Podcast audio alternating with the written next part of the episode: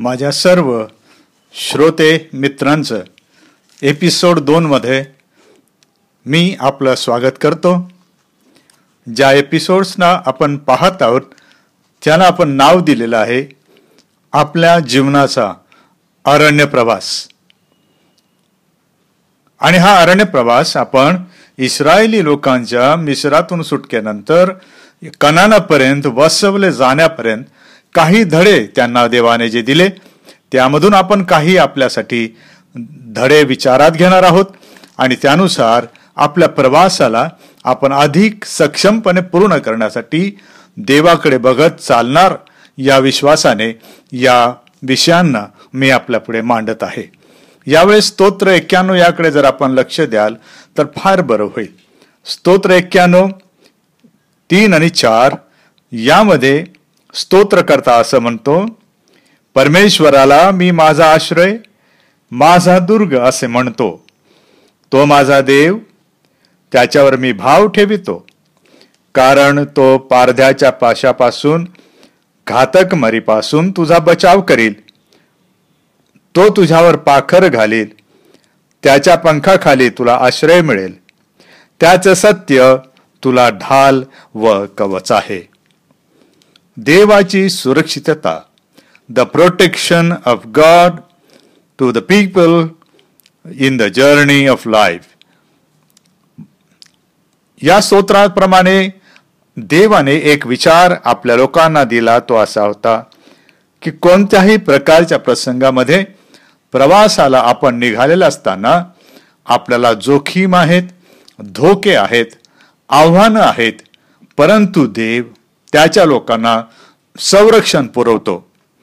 परंतु देवाने दिलेल्या संरक्षणानुसार जेव्हा आपण आपल्या स्थानाला पोहोचतो तर या प्रवासामध्ये आपण देवाला विसरता कामा नये.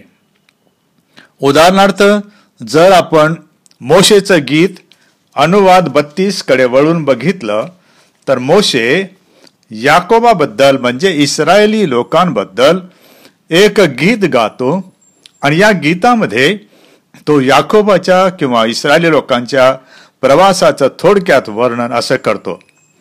वचन नऊ ते बारा. कारण परमेश्वराचे लोक हाच त्याचा वाटा. याकोब हाच त्याचा वतन भाग तो त्याला वैराण प्रदेशात व घोंगावणाऱ्या ओसाड रानात सापडला. त्याने त्याच्या सभोवती राहून त्याची निगा राखली. आपल्या डोळ्यातील बाहु बाहुलीप्रमाणे त्याला सांभाळले. गरुड पक्षीन आपले कोटे हलविते? आपल्या पिलांवर तळपत असते. आपले पंख पसरून त्यावर त्यांना घेते व आपल्या पंखांवर वाहते. त्याप्रमाणे परमेश्वरानेच त्याला चालविले. त्याच्याबरोबर परका देव नव्हता. देवाने निगा राखली. म्हणजे ज्या वेळेस याकोब आपला भाऊ येसाव या ज्या भयाने घर सोडून निघाला तेव्हा अरण्यामध्ये उशाला दगड घेऊन झोपला असता देवाने त्याचं रक्षण केलं. आणि या रक्षणाबद्दल त्याच्या या संपूर्ण प्रवासाबद्दल याकोब अठ्ठेचाळीस उत्पत्तीच्या अठ्ठेचाळीसाव्या अध्यायामध्ये आपल्या मुलांना व आशीर्वाद देताना तो या गोष्टीची आठवण त्यांना करून देतो. उत्पत्ती अठ्ठेचाळीस आणि पंधरा सोळा. त्याने योसेफास आशीर्वाद देऊन म्हटले ज्या देवा सन्मुख माझे वडील अब्राहम व इसहाक चालले माझ्या जन्मापासून आजवर ज्या देवाने माझे पालन केले ज्या दूताने मला सर्व आपदातून रक्षिले तो या मुलांचे अभिष्ट करो. माझे नाव व माझे पूर्वज अब्राहम व इसाक यांचे नाव हे चालवत आणि यांची वाढ होऊन पृथ्वीच्या मध्यभागी यांचा मोठा समुदाय होवो. तो म्हणतो देवाने मला सांभाळले माझे पालन पोषण केले मला त्याच्या दूताने सर्व आपदापासून रक्षले. दुसरी गोष्ट देव या अनुवादामध्ये मोश गीतात म्हटल्याप्रमाणे त्याच्या लोकांना डोळ्यातल्या बाहुलीप्रमाणे सांभाळतो.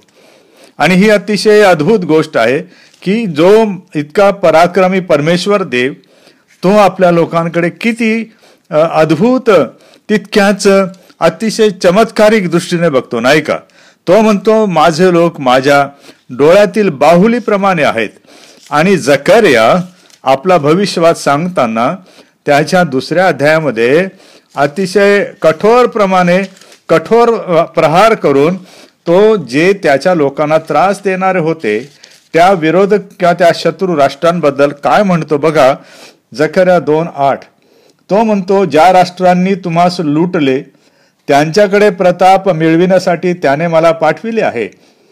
जो कोणी तुम्हास स्पर्श करील तो त्याच्या डोळ्याच्या बुबुळाला स्पर्श करेल. कारण सेनाधीश परमेश्वर म्हणतो.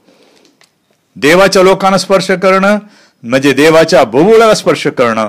म्हणून जे देव अनुवादामध्ये मोशीच्या द्वारे म्हणतो ते जखरा म्हणजे शेवटी सुद्धा सांगतो माझे लोक मी या प्रकारे डोळ्यातल्या बाहुलीप्रमाणे सांभाळतो. तिसरी गोष्ट तेथे त्याने म्हटलंय की तो गरुड पक्षीण या प्रकारे आपल्या लोकांना उंचावरून त्यांना तो नेतो. त्यांना पंख पसरून आपल्या पंखांवर वाहतो.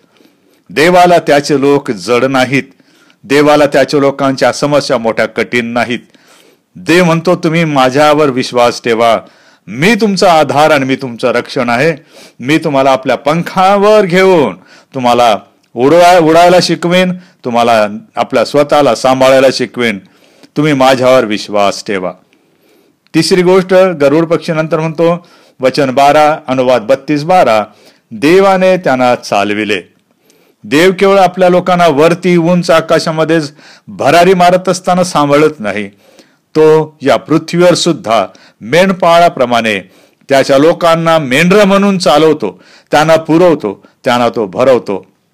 जर निर्गमाचं पुस्तक अध्याय तेराकडे तुम्ही बघालात तर तुम्हाला असं दिसेल की ज्या वेळेस इस्रायल लोक मिश्रामधून बाहेर निघाले तर देवाने त्यांच्यासाठी एक अद्भुत व्यवस्था केली. निर्गम तेरा एकवीस आणि बावीसमध्ये असं म्हटलेलं आहे निर्गम तेरा एकवीस बावीस. त्यांनी रात्रंदिवस चालावे म्हणून परमेश्वर दिवसा त्यांना मार्ग दाखविण्यासाठी मेघस्तंभातून आणि रात्री त्यांना उजेड देण्यासाठी अग्निस्तंभातून त्यांच्या पुढे चालत असे. दिवसा मेघस्तंभ व रात्री अग्निस्तंभ लोकांपुढून कधीही दूर होत नसत. देव म्हणाला मी तुमची सावली आहे आणि मी तुमचा प्रकाश आहे. तुम्ही सतत चाललं पाहिजे. मोशे निर्गमामध्ये म्हणतोय की त्यांनी रात्रंदिवस चालावे. म्हणजे जीवनाचा प्रवास हा अखंड प्रवास आहे. आपल्याला थांबता येत नाही जोपर्यंत आपण देवाने दिलेल्या वचनदत्त देशाकडे पोहोचत नाही. चाळीस दिवसाची वाट चाळीस वर्षावर जरी गेली तर देव म्हणतो हरकत नाही.